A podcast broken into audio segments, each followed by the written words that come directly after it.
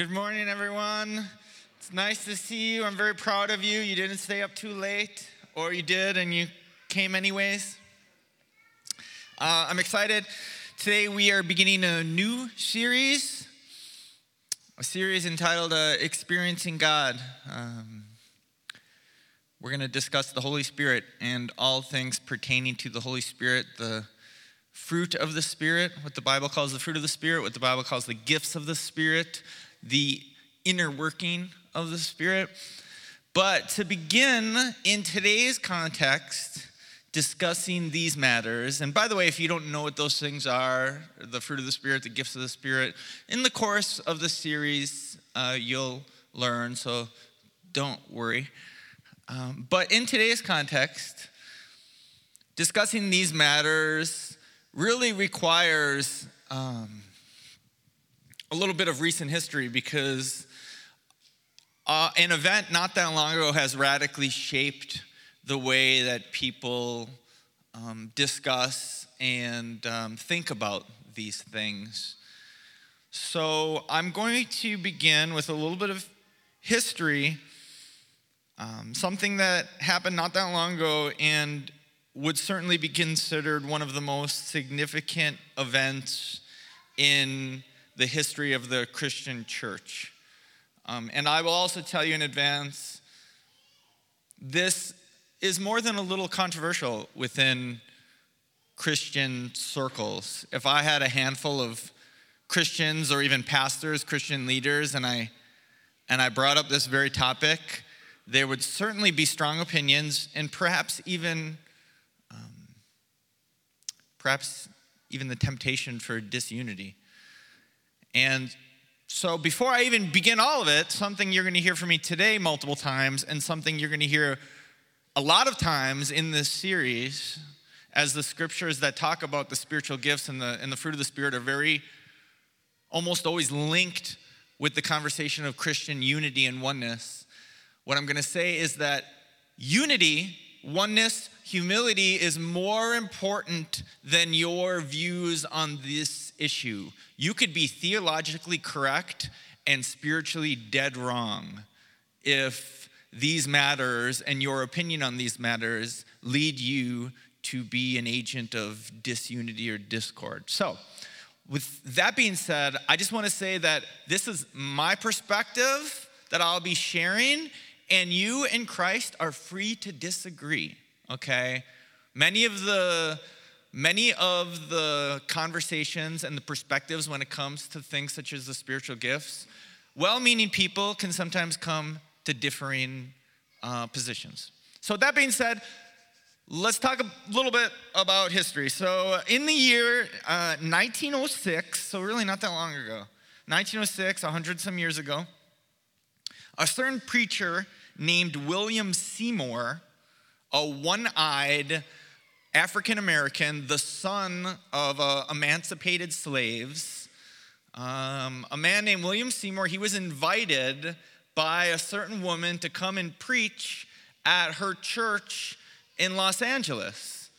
So he came and he preached, and uh, not everyone liked what he shared. Some people did, but some people really didn't. And then the next Sunday he came and he literally found padlocks on the church, locking him out. uh, what was so controversial?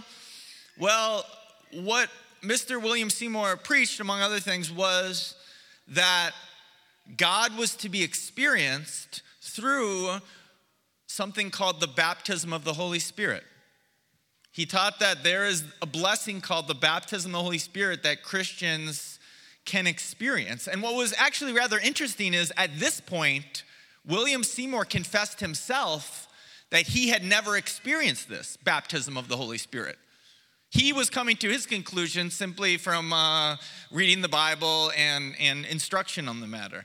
But he had come to the firm uh, conclusion himself that the baptism of the Holy Spirit was a real experience, and this is something Christians should long for. And this is what he taught.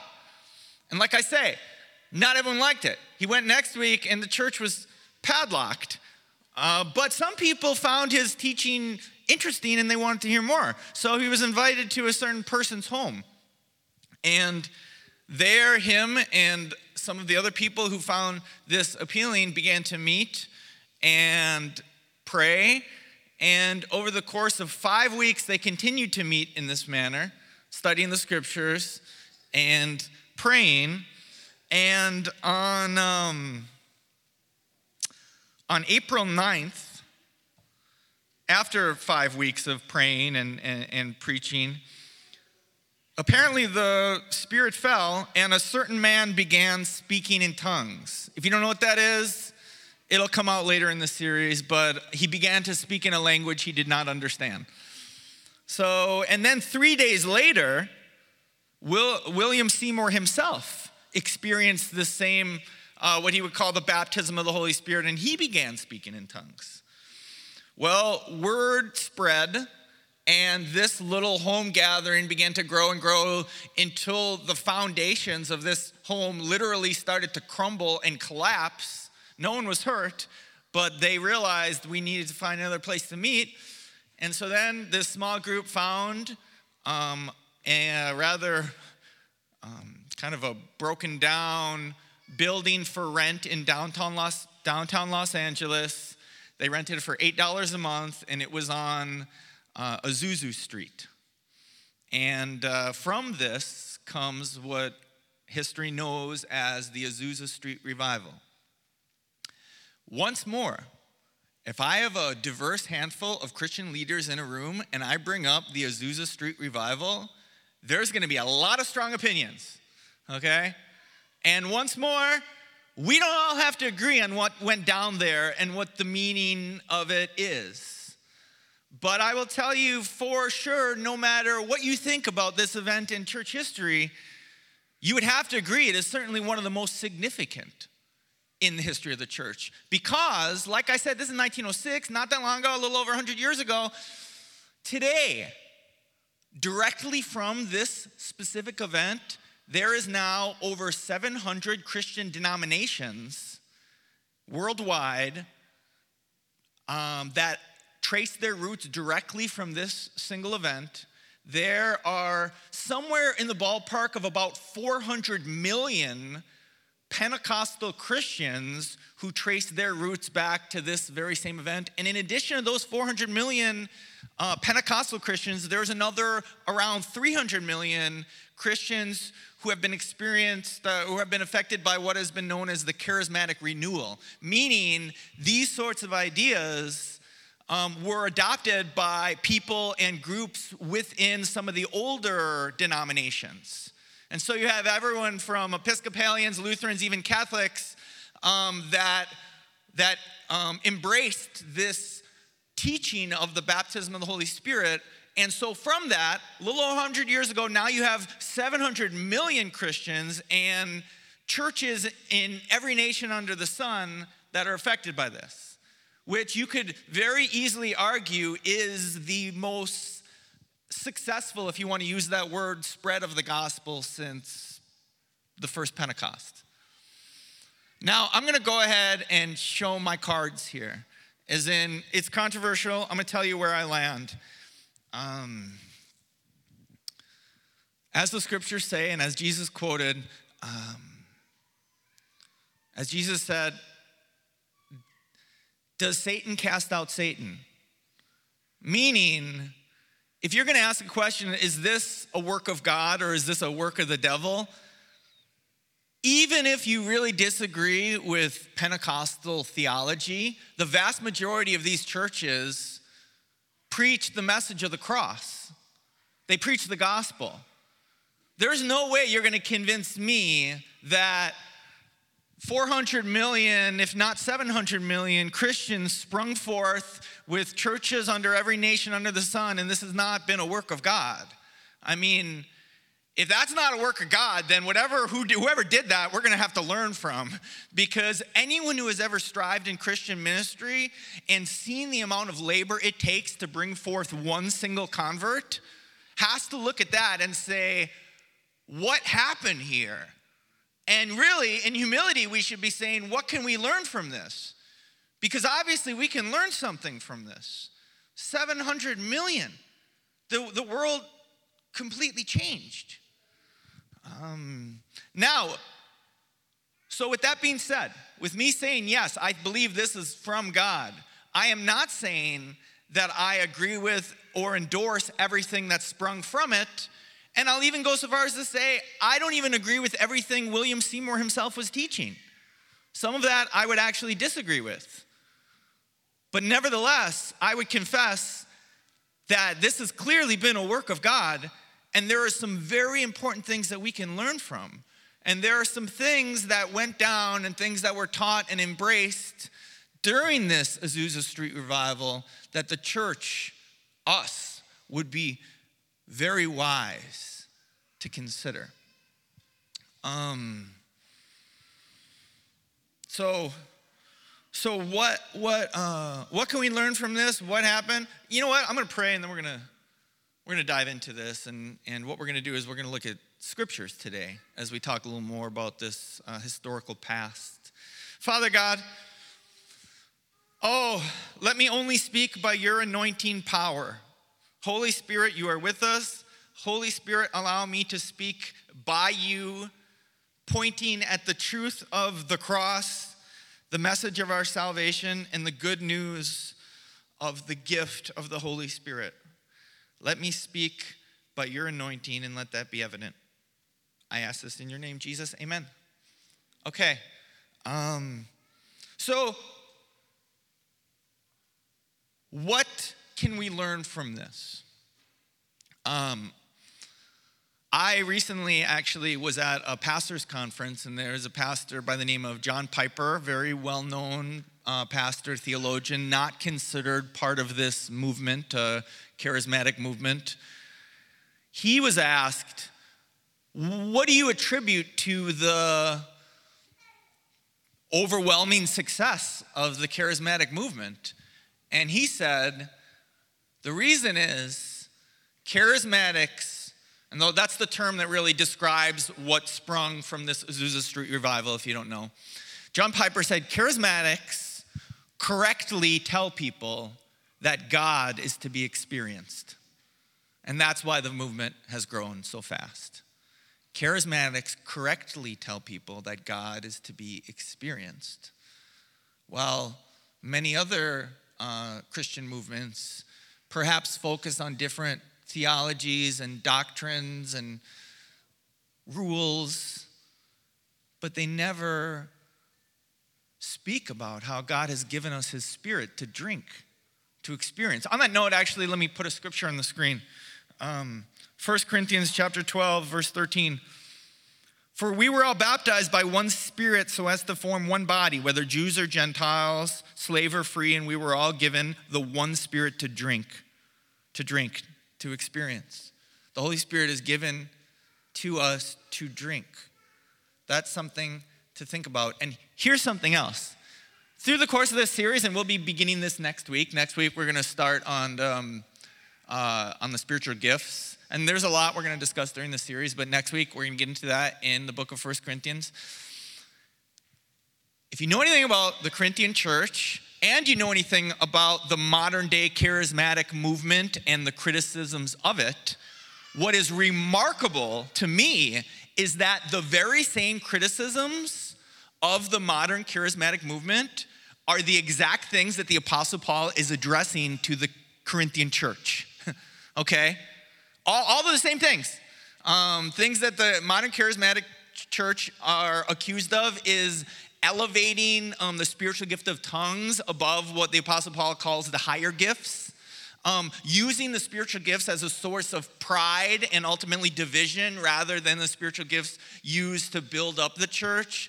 Um, Im- immorality in the church. I mean, some of the historians that will talk about the Azusa Street will talk about immorality that was associated with it, um, disunity, all the things that we would, again, people would criticize the modern day charismatic movement.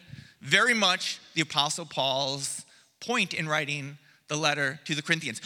Uh, disunity, chaos, people getting together, and, uh, and the Apostle Paul says, people are going to walk in and they're going to think you're all out of your minds, okay? And I know, I, I, know people, I know people in this city who have gone and visited a charismatic church and felt super uncomfortable because it seems like everyone is doing things that are chaotic. And the Apostle Paul says, God's a God of order, not disorder. Like you guys need to, you guys need to function with more order. But here's my point. The Apostle Paul started the letter to the First Corinthians saying, I thank God for the ways he has gifted you. Never does he say this is not real. In fact, he very much affirms the Holy Spirit's working among them. So, all that to say is yes, it would be good for us to point out and learn from the criticisms that the Apostle Paul gives, while at the same time acknowledging the Holy Spirit is given to the church and the spiritual gifts that, that, that the Holy Spirit gives are given to the church. And in a weird way, in a weird way, the way that I see it is the book, the letter to the Corinthian church, validates the modern day charismatic movement and everything that happened since Azusa because it is remarkably similar. It seems to me that the, when the Holy Spirit is operating with power among a group of fallen people, they're going to be prone to the very mistakes that the Corinthians were prone to and the modern day charismatic movement is prone to. Okay, I realize I'm using some terms that you might not be familiar with. And I'm just going to say right now, if that's the case, just that's okay. In the course of our series, you'll probably get caught up. I'm going to try to speak fast today so we have time for questions because I suspect this message is going to bring forth questions. Um, what I just read is we were all baptized by one Spirit. Um, um, Paul said. I need to talk a little bit about terms here. That term, baptism of the Spirit. Um, it, to me, it actually seems like it's, it's it's used in different ways in the scripture to refer to different things. But for the sake of today's conversation, I just want to tell you when I use the term baptism of the Holy Spirit, I'm using it the way that uh, Luke seems to use it in the book of Luke and in the book of Acts, meaning I see it very much as an experience that is separate from conversion, separate from salvation. I made that case earlier in a, in a, in a sermon um, before we got into Advent, if you want to, if you feel like rewinding. Um, but, um, but you'll hear me use the term baptism of the Holy Spirit and, and the filling of the Holy Spirit interchangeably because I really see them as essentially the same thing. Someone, perhaps the first time they experience this experience of being filled with the Holy Spirit, sometimes that can be called baptism of the Holy Spirit, but it's not meant to be a one time thing. It's supposed to be something that we experience over and over again. So I'll use the term baptism and filling really interchangeably, just so you know, um, at least the way that, that I'll use the term. Um, so first, okay, today we're gonna we're gonna walk through the first three chapters of Ephesians really quick. Um, so uh, Ephesians chapter one, beginning verse three, goes like this. Praise be to the God and Father of our Lord Jesus Christ, who has blessed us in the heavenly realms with every spiritual blessing in Christ. Hear that? He's blessed us with every spiritual blessing in Christ. For he chose us in him before the creation of the world to be holy and blameless in his sight. In love, he predestined us for adoption to sonship through Jesus Christ in accordance with his pleasure and will, to the praise of his glorious grace, which he has freely given us in the one he loves. In him we have redemption through his blood, the forgiveness of sins, in accordance with the riches of God's grace that he lavished on us with all wisdom and understanding. Okay, hear this. Hear this. This is something that is past tense, done. He's saying this is what God has done. He has blessed us in the heavenly realms with every, every spiritual blessing in Christ. He's lavished on us this gift. And so, from this, some people have concluded there's no need to seek any additional experience, any additional blessing. There's no need to seek this filling of the Holy Spirit, this baptism of the Holy Spirit. There's no need to seek this because, as the scriptures say, He's already blessed us with every spiritual blessing we could ever have. That's what Paul seems to say, right? But then you keep reading, and then you'll understand a little bit where I'm heading with this. So, but it's first true to say, and it's true to understand if you are in Christ, meaning you believe in the cross, you believe Jesus died for your sins. In him, you've been made one with him, and every spiritual blessing you could ever have, you already have in him. You've already been made perfect in him spiritually. Okay? And again, that's that's that's theology, that's that's that's there's some mystery there, but that is a spiritual truth, okay? But then you keep reading. And then the apostle says, And you also were included in Christ when you heard the message of truth, the gospel of your salvation. When you believed, you were marked in him with a seal, the promised Holy Spirit, who is a deposit guaranteeing our inheritance until the redemption of those who are God's possession to the praise of his glory. Okay, so more, more, more. When does the believer receive the Holy Spirit? We read it right here. When you believed. When you believed, you were marked with the seal, the promised Holy Spirit. So, once more, um, the Holy Spirit, if you believe in Jesus, you have him. You have the Holy Spirit dwelling inside you. You've been sealed, you've been marked. All right? And the purpose of this seal, the purpose of this seal um, is a deposit guaranteeing our inheritance until the redemption for those who are God's possession to the praise of his glory. Uh, it's a deposit guaranteeing, um, it's a guarantee. Um, so he just got done saying earlier, um, we have every blessing, and here it says we have this thing promising our inheritance. This very week, I was reading about um, a certain man who died in New York City, and I think his son was 28 years old. He left his son an inheritance of $7 million. Not bad, okay? Not bad at all. But there is one little catch it's in a trust, and his son can't touch it until he turns 40. Maybe the guy was thinking, I want this guy to, like, you know, live through the, the folly of youth or whatever and get a little maturity before he gets this money. It's not a, it's not a terrible idea, to be honest. Uh, so he's got $7 million in the bank, but he can't touch it until he turns 40. Okay, if I was this young fellow, every so often, and who knows, maybe even once a week, I'd probably wander into the bank and be like, Can you just tell me? just tell me how much is there. I just need to know. Before I go back to work, you know, before I go back to, to the daily struggle, just, just let me know what's there. Okay, good, good. All right, I'm gonna go back to work now. um, what's my point? This is a purpose of the Holy Spirit in our life. We have an inheritance, inheritance of glory. The streets are gold.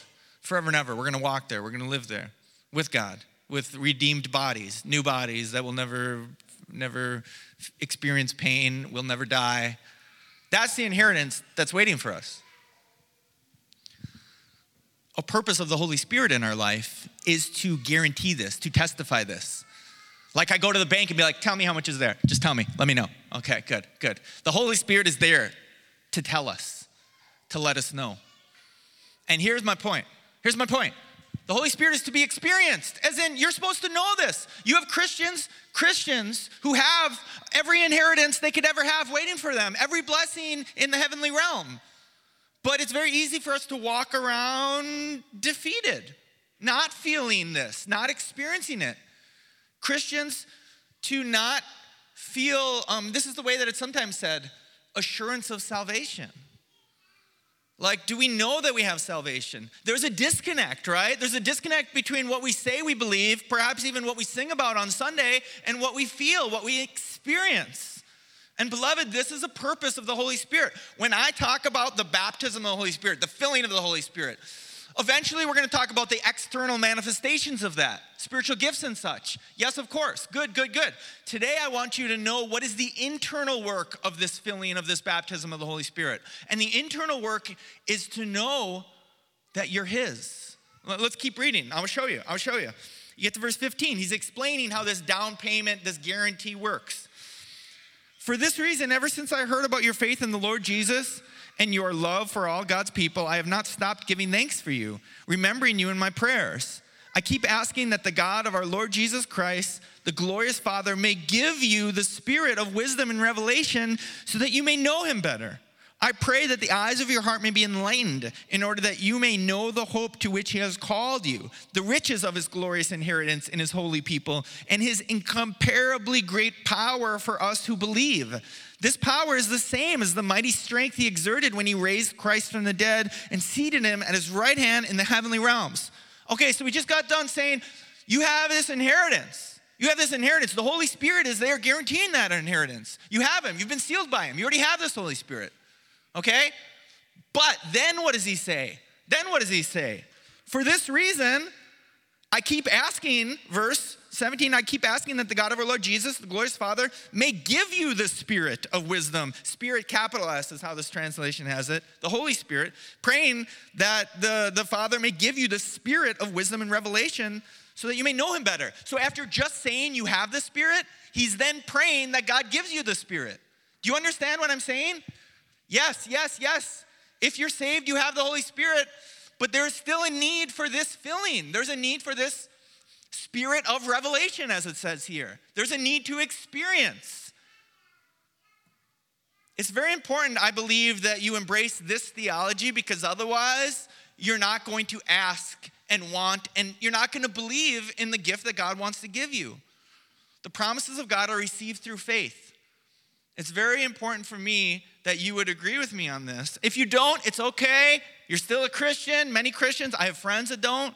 But I feel very strongly that the baptism, the filling of the Holy Spirit, is a gift, it's a blessing for the church, and it's different, it's distinct from conversion and salvation. You can be a Christian and not have this filling, and that's precisely why Paul is praying for these very people to have this spirit. And why? Why does he want them to have it?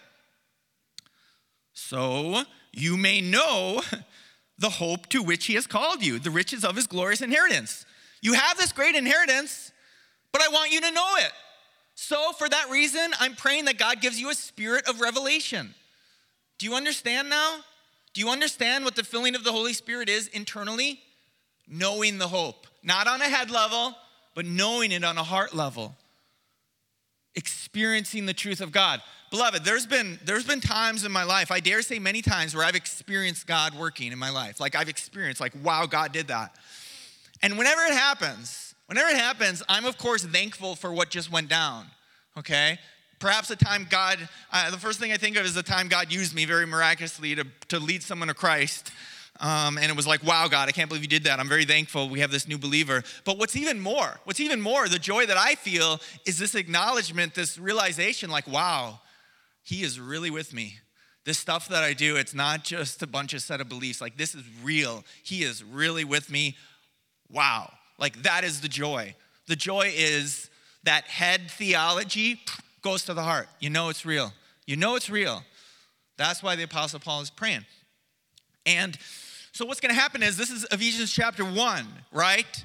He's going to come back to this very same idea in chapter 3 but in the meantime, he's going to do this little journey. And time doesn't allow us to go through all the details of his journey. But what he's basically doing is he's saying, okay, I laid down for you that there is a prayer I have for you. And the prayer is the experience of the Holy Spirit, the, the filling, so that your heart may know the inheritance that you have. Your heart may know that you have a you have a trust fund, okay? And it's a big one and it's waiting for you. All right, that's his hope. What do you have to do to get there? Okay? What do you have to, is there something, is there a human element, element involved here when it comes to receiving this baptism, this filling? Is there a human element? And I dare say there is. And that's what the Apostle Paul is talking about in chapter 2 of Ephesians. Uh, let, us let, let's, let's read a little bit of it. Um, verse 2 chapter 2, verse 1 says this As for you, you were dead in your transgressions and sins, in which you used to live when you followed the ways of this world and the ruler of the kingdom of the air, the spirit that is now at work in those who are disobedient. All of us also lived among them at one time, gratifying the desires of our flesh and following its desires and thoughts. Like the rest, we were nature, we were by nature deserving of wrath. But because of his great love for us, God, who is rich in mercy, made us alive with Christ when we were dead in our transgressions. It is by grace you have been saved. And God raised us up with Christ and seated us with him in the heavenly realms in Christ Jesus, in order that in the coming ages he might show the incomparable riches of his grace, expressed in his kindness to us in Christ Jesus. For it is by grace you have been saved through faith. And this is not from yourselves, it is the gift of God, not by works so that no one can boast. For we are God's handiwork, created in Christ Jesus to do good works which God prepared in advance for us to do. Okay, there's so much I could say about this, but what this is, this is a theology of the cross. This is the message that we deserved God's wrath, every one of us, but it was 100% his gift. It was all a gift to save us. And even the good things that we do after that, that's all a gift also. It's all a gift. We come naked, we come empty, we come dirty, we come sinful, and we leave pure, clean. It's all a gift. And the reason why this is so important is if there's one thing that is going to prevent the Holy Spirit from working in your life, it's pride. And so he's saying, remember this, remember this, remember this. Um, uh, there's some stuff I got to cut out just for the sake of time because I want to have time for Q and A because I know you, these things are probably bringing forth questions. So, uh, uh, but I will say this: humility was one of the very clear marks of what happened in 1906. Um, a couple quotes that I have here of people who who wandered on and, and visited this. Um,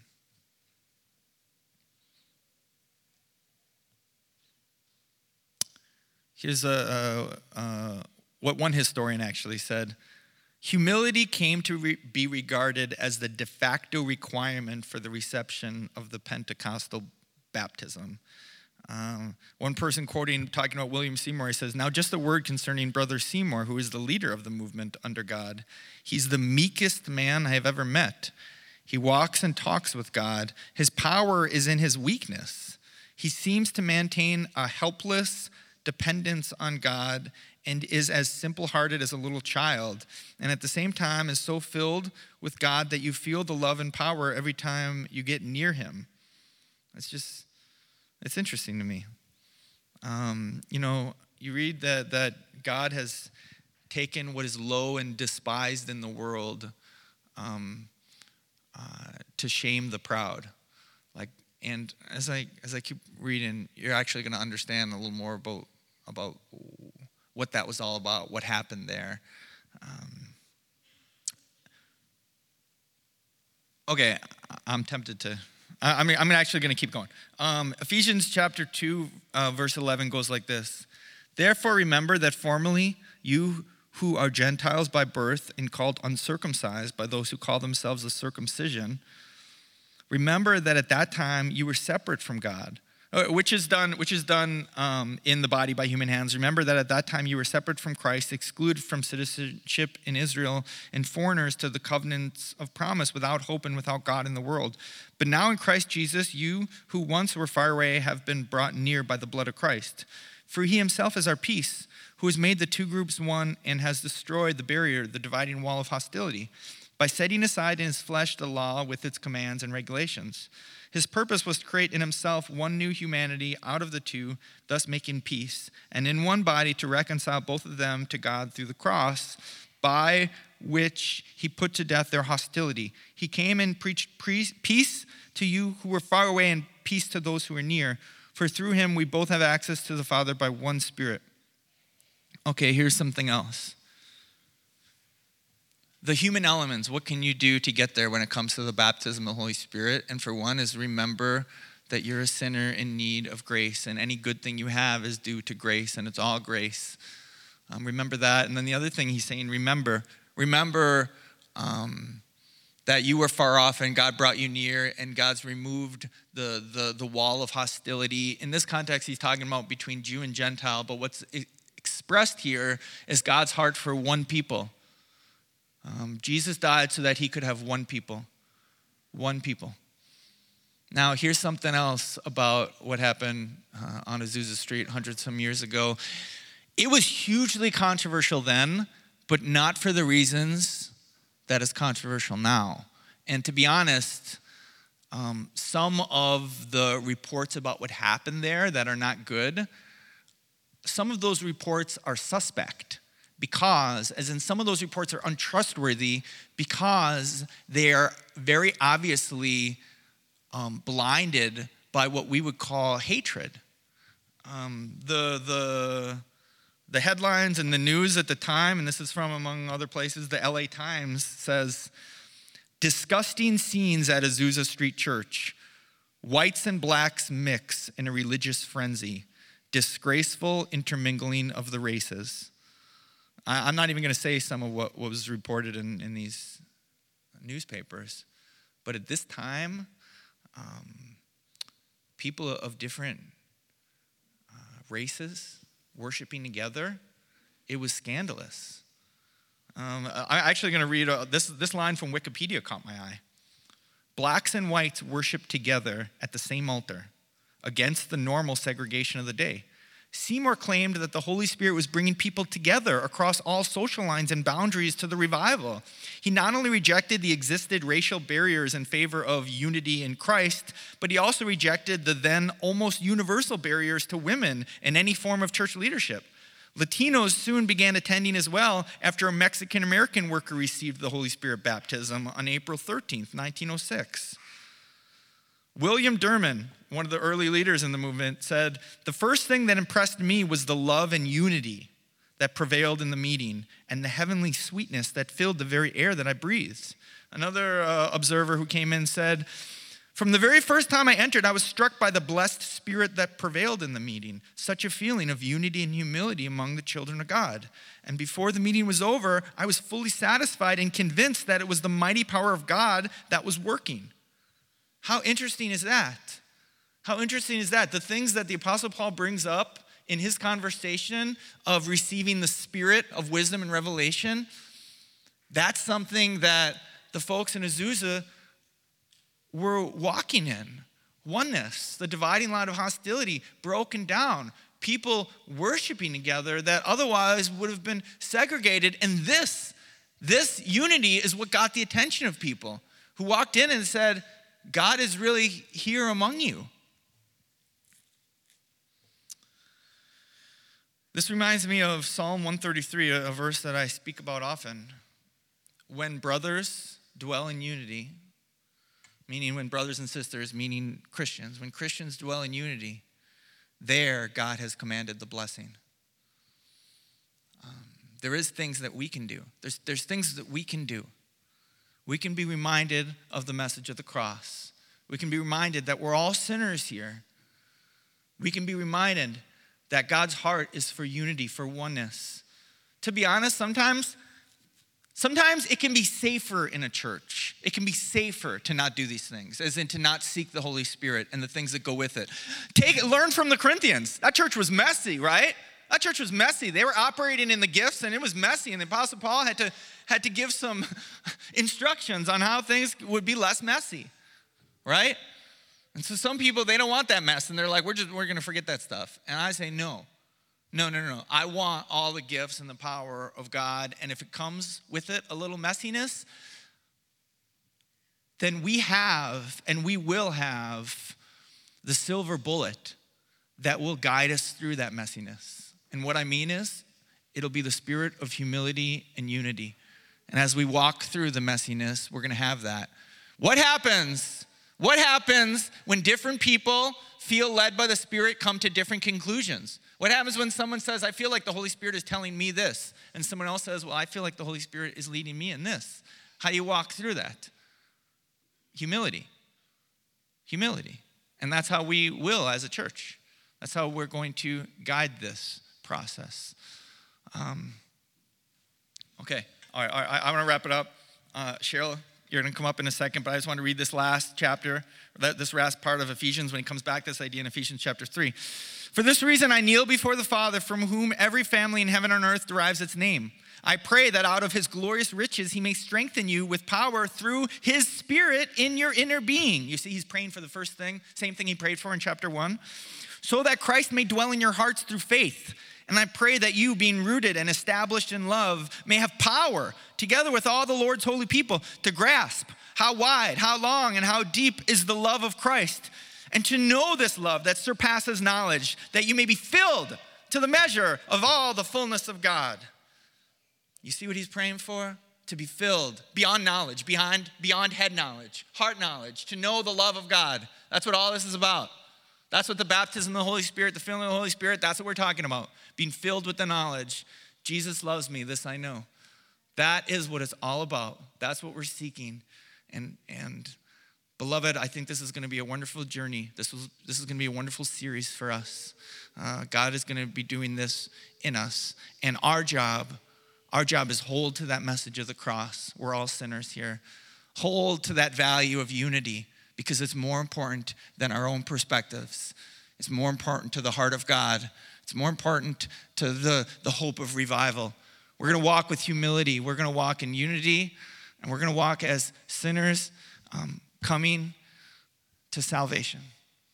Um, Father God, do this work in us. Let us experience this filling, this baptism, and let us know the love that surpasses knowledge. We ask this in your name, Jesus. Amen.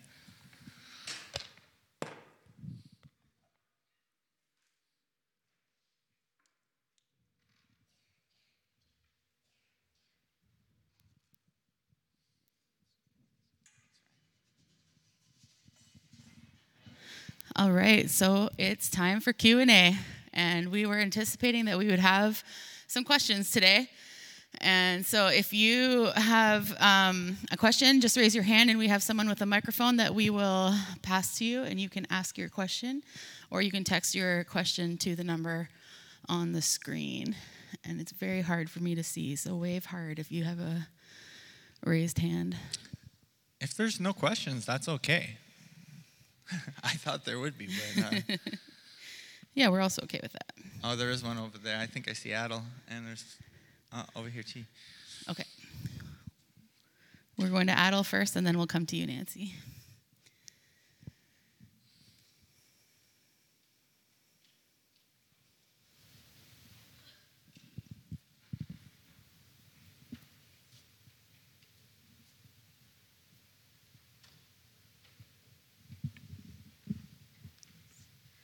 Happy New Year. Um, my question is based on one of the last things you said there about how uh, there might be two people who love the Lord and are spirit filled, but get different messages.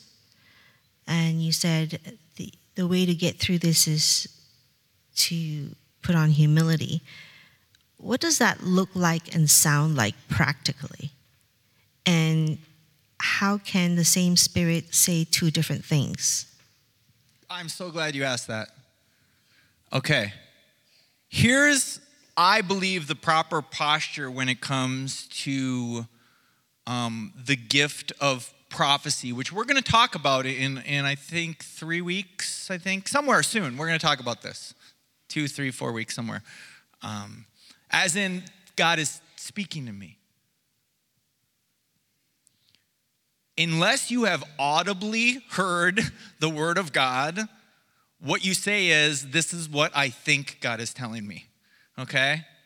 As in, this is something that the Holy Spirit and the word of God should not be used as. It should not be used as kind of a trump card. As in, God told me this, therefore that. Um, in fact, uh, what the scriptures say is do not despise prophecy, but test everything. You're supposed to test prophecy. Does this line up with the word of God? Um, and, and, and sometimes testing prophecy, I think, goes beyond that. Sometimes it's like, does it line up with other things that God is doing? If someone calls me up and say, I just had a dream, I just had a word of God, like you're supposed to go to China next week, I'd be like, I'm testing that, and that's out of the blue. That's really, there's no, there's no other signs in my life saying that. Now, if I got that call and people had been telling me that in different ways, and I've been like learning Mandarin out of curiosity or something, then I might be like, oh, you know what, I'm testing it and it seems to be affirmed. Um, something else, the, the uh, oh, you know what, I'm not gonna get into all that because I'm tempted to give the whole uh, sermon on, on New Testament prophecy right now, but instead I'm gonna say this we are fallen people. Okay? We make what is it? We prophesy in part. We see in part. We prophesy in part. We don't we don't ha- we're not the New Testament gift of prophecy is not the same as the Old Testament prophet. The Old Testament prophet was infallible. You don't test him. Okay? When Isaiah speaks, you don't test it. All right? You, you listen because that's the infallible word of God. New Testament, the gift of prophecy, is not infallible. The scriptures are infallible. Okay? Our interpretation isn't always. All right? And so when it comes to, I could feel like God is telling me this, but I could get it wrong. And I feel like part of walking humility is acknowledging that. If I come to you and say, God told me this, therefore, if you don't do this, you're sinning, or if you don't agree with me, you're in the wrong, then I'm in the wrong. unless I'm basing that on like infallible scripture, if I'm basing that on, on a word or, or, or a sense from God, I have to bring with it a sense of humility. This is what I feel like God is doing, but I could be wrong. So I think that that the reason why two different people might disagree is we get it wrong sometimes. It can be messy. So yeah. All right, we had Nancy. Was your hand up? Okay, so Nancy over here. While while we walk to her, um, we have a couple quick questions. Is speaking in tongues something available to everyone? Great question. And is it available to everyone? Oh, um, I'm gonna be honest and say I don't really know. Let me say this. What I do see in the scriptures the Apostle Paul says, Do all speak in tongues? Do all prophesy? Are all apostles? What he's implying is no, not everyone does. And this is to the very same church he said, We were all baptized in one spirit. Meaning, like, we've, we've all experienced this baptism. This is the Corinthian church where the gifts were running wild, okay? But he said, Not everyone speaks in tongues. So I would say, in that sense, no, there, there are different manifestations of the same gift. But I would also say, I think that if you want it, if it's a gift you want, I would very I, I, would be very hesitant to say it might not be available to you. I think a lot of times the gifts are received through a, a desire of, Lord, I want this. Uh, the Apostle Paul also says, I, I, you should desire that you should prophesy, earnestly desire that. So this is a longer conversation. So, on one hand, I would say it sure seems like there, the scriptures say there are different gifts um, each is given by the Spirit's wisdom as the Spirit decides. So I say there's that. But if it's a, if it's a gift you want, I would be also very hesitant to say, well, don't bother seeking that because it might not be for you. I would actually say, seek it, seek, seek. Um, so I realize if that's a bit of a non answer, it's the best that I can do. All right, Nancy, let's hear your question. Happy New Year. Um, a quick question. As you sort of move into this um, teaching and this uh, desire for revival, it seems to me that there was a charismatic revival on the West Island probably 1970, 1980, and it involved a lot of other churches. So I guess my question is are we sensing or even looking at the churches around us and trying to understand or determine if there is something coming and where it's coming from and how we might work on that as a community? That is a beautiful question and something that uh, that actually I read about the Azusa Street revival is that there was no official organization behind it. There was not like one church that could claim it as theirs. And when I read about, uh, I almost I cut it out for the sake of time, but I was going to talk about the the first Great Awakening and how all these churches, uh, it was happening in communities all over, and many churches were experiencing this. And so there is something to be said, I think, for this not being something that is owned or, or under the roof of just one church or one organization. Um, but to answer your question, ha- what's happening already? Um, uh, all I can say, I guess I'll, I'll, give it some thought. I definitely uh, have some relationships with other pastors and and uh, I know uh, Pastor Jeff also gets together with some of the pastors in the West Island and, and pray. But I'll, I'll keep that in mind. All I can say, I guess, is thank you for that word. Okay, I'm going to ask two questions at once. They're kind of related. Uh, the first one is If we're not sure that we have been baptized by the Holy, Holy Spirit, does this put to question my faith? And the second question is I've understood that the baptism of the Holy Spirit is a one time event, often associated with manifesting the gifts of tongues. But the filling of the Spirit seems to be continuous. Peter was filled with, with the Spirit several times in Acts, including when he spoke to Ananias and Sapphira. So, do you understand baptism of the Spirit as happening multiple times? So, this is why I say it comes down to, I think, terminology. Acts chapter 2, that's the baptism of the church, right? That's when the church um, is, is, is first filled with the Spirit. They speak in tongues. The place shakes. But then you turn the page in Acts chapter 4, the very same people experience the same thing. The place shakes, the, the sound of a mighty wind. It happens right after praying. And sure, if you want, you could say Acts chapter 2 is the baptism of the Holy Spirit and Acts chapter 4 was the filling of the Holy Spirit. But for me, it's the same thing.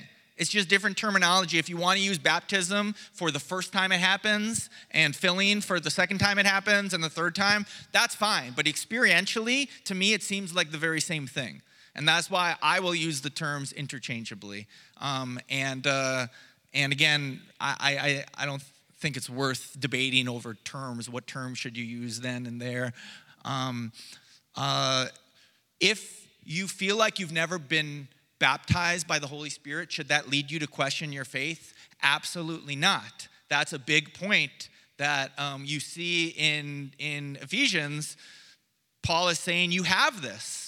Whether you feel it or not, you have it if you believe in the Savior, but I'm praying for you to experience it. I'm praying for you to, to feel it, to know it. So, my advice would be if you don't know if you've been baptized with the Holy Spirit, but you believe in Jesus, seek that. Pray for that. Um, and I think through the course of the series, we'll talk about ways that you can seek that. And I think we're going to actually um, provide some, some avenues for you to come. But even today, today, I mean, we have our prayer team here in the front of the church after, after the service. You can come and many times the Holy Spirit is given the baptism of the Holy Spirit, the filling comes through the laying on of hands. Not always, but that's one of the one of the ways that the Spirit seems to sometimes work. I've seen it with my own eyes. I've seen it. I've seen I, I saw with the laying on of hands a woman very clearly was filled with the Holy Spirit, like with power. Um, so you can come and, and request that, and I know our prayer team would be very happy to pray pray this for you. In fact, they would love it. It would be very much on their heart. Um, As I listen to all this, and, and um,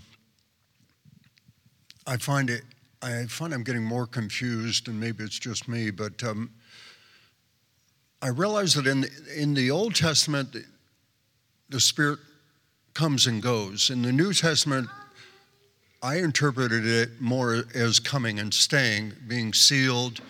Um, but then the baptism of the Holy Spirit seems to be something different altogether. Um, then we have the, the gifts of the Spirit, which, again, I, I recognize as somewhat from the Holy Spirit, but there seems to be multiple implications on receiving the Holy Spirit, not, not just one,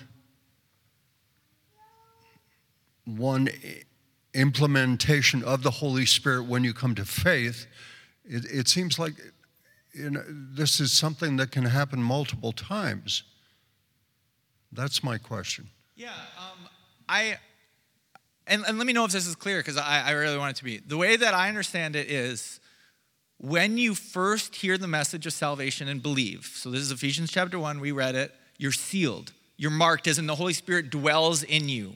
You have the Holy Spirit, you have a new heart. By the power of the Holy Spirit, the Spirit is dwelling in you. But there are times in your life, and the first time, if you want to call it the baptism of the Holy Spirit or you want to call it the filling of the Holy Spirit, there are times where that indwelling spirit, the word baptism means submerged. It's almost like you're overflowed. Like it's one thing, like like I, like I have a drop of water in my heart, and it's another thing for me to be drenched.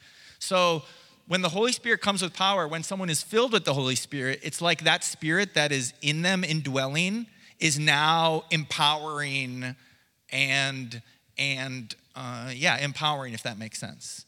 So and then and then no one, no one like I, I there, there's been movements throughout history that have seemed to imply that you can get baptized with the Holy Spirit once and then the rest of your Christian life you're just coasting with this very same power. I don't believe that. I don't, I don't see that. Um, instead, I think it's something we continually, it's like, what did Jesus say? Anyone who believes in me will have a well bubbling up inside them um, for, for us to continually go to and drink. That's the idea. He's given us the same spirit to drink. So it's kind of like, uh, does that make sense? Like, like we have the Holy Spirit at conversion, but we should still long for the Holy Spirit to fill us um, experientially to know the great truth that we have because of conversion, because of salvation. Yeah. I'm glad you asked for the clarification. Yeah. I really want that point to be clear. Absolutely. This is going to be our last question, and it is Can you hear God's voice? Well, absolutely, in the sense of, I mean, this is a point we're going to make is earnestly desire the higher gifts, especially that you may prophesy. Like, he wouldn't say that if it wasn't possible to hear God's voice and speak words of prophecy. Through the course of this, I, am sure I'll be telling stories about times where I've thought I heard God's voice, and many people have testimonies such as this. But I do say once more, this is different than the Old Testament prophet who infallibly heard God's voice. We prophesy in part, as the scriptures say. We see in part, and for this reason, we need to walk with great humility as we perceive. Anytime I think that I'm, I, in the nine months, in the nine months before when I first, you know, started talking with, with all of you and your leaders, it was nine months before we came here, and it was almost nine months before you all voted to actually invite me to come here. There was a long time where I really thought God was calling me to Montreal. I really thought He was working to call me here to, to, to all of you. But it was, it was an infallible feeling that I couldn't I, I was constantly praying for God to confirm that. Lord, confirm it, confirm it, because I'm not always right. You know, sometimes I get things wrong. There's been certainly times in my life where I thought God was leading me to do a certain thing, and it didn't work out that way. Okay? Um, and, and, so that's why I, I, say yes, God absolutely speaks to people. It's absolutely possible to hear his voice, but it's something we need to approach with humility. Um, and, and I think in the course of the series, we'll talk about ways we can grow in confidence that what we're hearing is actually the voice of God and not, you know, what we ate for breakfast or whatever. Let me pray for us. Father, thank you for sending the Spirit to us. And even though we find it somewhat confusing, Lord, I pray that through this, this series of sermons, we would uh, come to understand His role in our lives more clearly. And Father, that you would be with um, all of the preachers who are preaching through this sermon series, that they would, first of all, be experiencing the Holy Spirit in new ways in their lives as they prepare. But then, Lord, that as a congregation, we would also experience the Spirit in new ways. Father, I pray that you would revive within us a desire for things of you.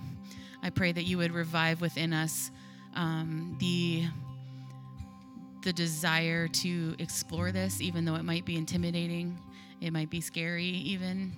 God, through all of this, I pray that you would help us to trust in your unchanging goodness in our lives. I pray this in Jesus' name. Amen.